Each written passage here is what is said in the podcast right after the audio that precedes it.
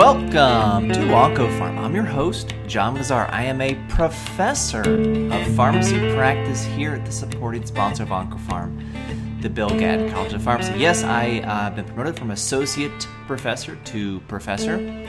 Uh, applause, thank you.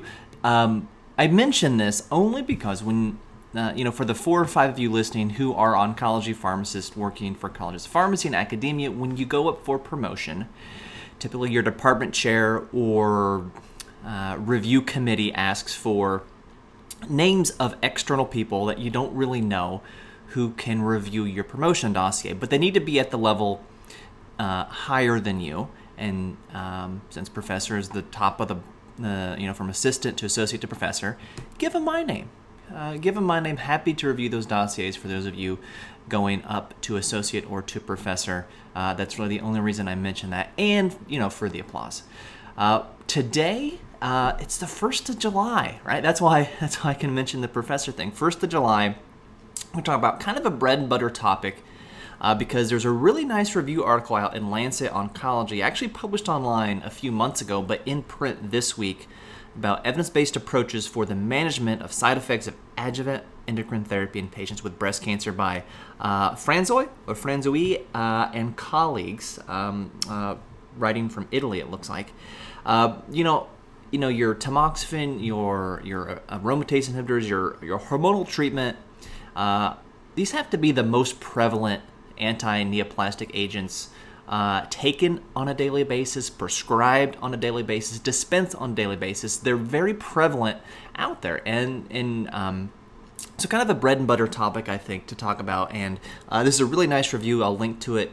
Um, in the show notes, uh, and there's actually a wonderful kind of color wheel uh, that is pretty easy to take in to see where the quality of evidence is. Essentially, um, uh, it's pretty color coded, pretty easy to look at. Basically, the darker the color for uh, a drug or um, uh, a treatment approach, uh, the more evidence there is for that treatment approach for whatever the uh, the side effect is of hormonal treatment.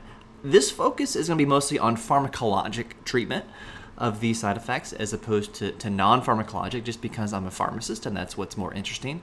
Um, but if you're interested in you know the data behind martial arts or yoga for treating fatigue uh, caused by um, you know tamoxifen and aromatase inhibitors, I would refer you to the article, and there's a very uh, extensive appendix as well you can find online. Great literature review here, uh, especially if you work a lot uh, with breast cancer patients. So.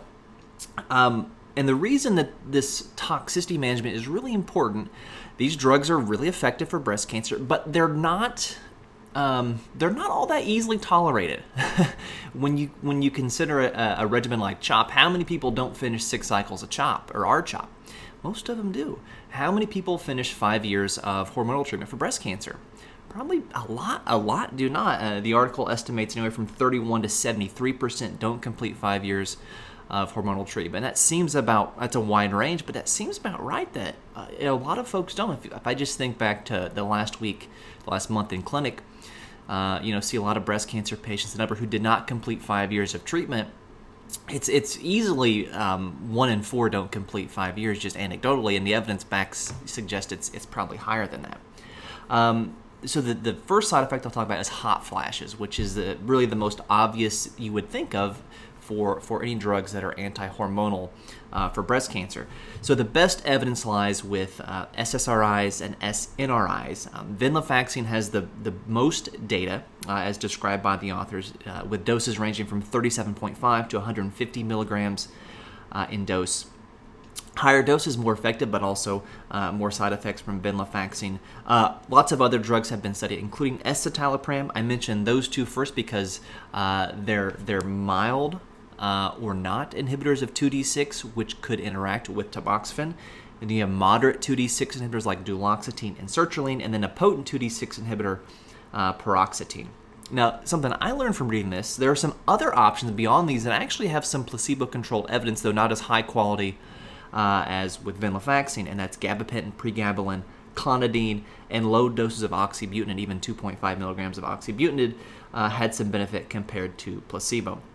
So it's a pretty common thing, and I always tell students if they're doing uh, my clinic-based rotation, um, you know, even these patients who come in and it's a three-year follow-up on tamoxifen or an anastrozole, ask them about you know if they have hot flashes, if they have these side effects. This is how you, uh, as a student or a trainee, how you learn um, what these side effects uh, are and how they affect patients' lives. The next one to talk about are the musculoskeletal symptoms, arthralgias, myalgias, typically more severe with aromatase inhibitors than with tamoxifen, while hot flashes tend to be a little bit more prevalent with tamoxifen than aromatase inhibitors. But these two are the most prevalent and the most common reasons to stop uh, taking hormonal treatment, uh, arthralgias, myalgias, especially for AIs.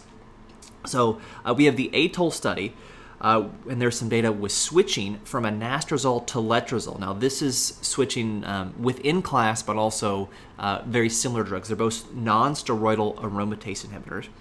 And 72% after switching from anastrozole to letrozole were able to still take letrozole for six months. Um, but of those, 74% still had musculoskeletal symptoms. Uh, there was another study that looked at a switch from exemestane, which is steroidal, to letrozole, non-steroidal, or vice versa. And there was less functional status uh, worsening or impairment in the next three months than in the time before that. So it looks like if you want to switch AI, it makes the most sense if you're switching AI for the purposes of improving tolerability uh, due to musculoskeletal symptoms, arthritis, myalgias, going from an anastrozole or letrozole to exemestane makes more sense than, than interchanging between uh, the non-steroidal AI class, although I've seen both. There's also data for duloxetine helping decrease the joint pain, and that is placebo controlled data. Uh, now, duloxetine we also know helps with hot flashes, can also help with depression, and, and we know from kind of the pain literature that people with depression uh, tend to experience pain uh, more than people uh, who don't have depression. So there may be a, a, a, two birds with one stone or three birds with one stone with, with duloxetine here for the arthralgias and the myalgias. Uh, the next the next one to talk about, and there there are really um, you know four or five here uh, that they mention here, uh, is sexual dysfunction, and this is one that is not commonly talked about. You don't see this a whole lot really in drug monographs or in teaching slides, but but pretty but very prevalent. Uh, and this can include vaginal dryness, uh, dyspareunia, which is uh, pain during sexual intercourse, decreased libido as well. And the most evidence actually is for uh, vaginal uh, hormones, so intravaginal um, estrogen tablets, uh, intravaginal uh, creams, uh, intravaginal testosterone as well. Uh, the authors do say that it's generally preferred to use vaginal lubricants, which don't have high quality of data as the vaginal hormones. And that has to do with, you know, these vaginal hormones, whether it's estrogen, does get absorbed, or testosterone that also gets there is some systemic absorption, and even testosterone, if you're not on an AI, uh, is going to be converted to estradiol, and we do see in these studies increased levels uh, of estradiol in these things. Now, whether that's clinically relevant or clinically deleterious, we don't know. The authors uh, state, uh, quote, no formal evidence of an increased risk of breast cancer has been found, but I don't think any study was powered to look here for this space, at least the literature I've reviewed, to look to see if there's an increased risk in breast cancer in a meaningful and, and well powered way.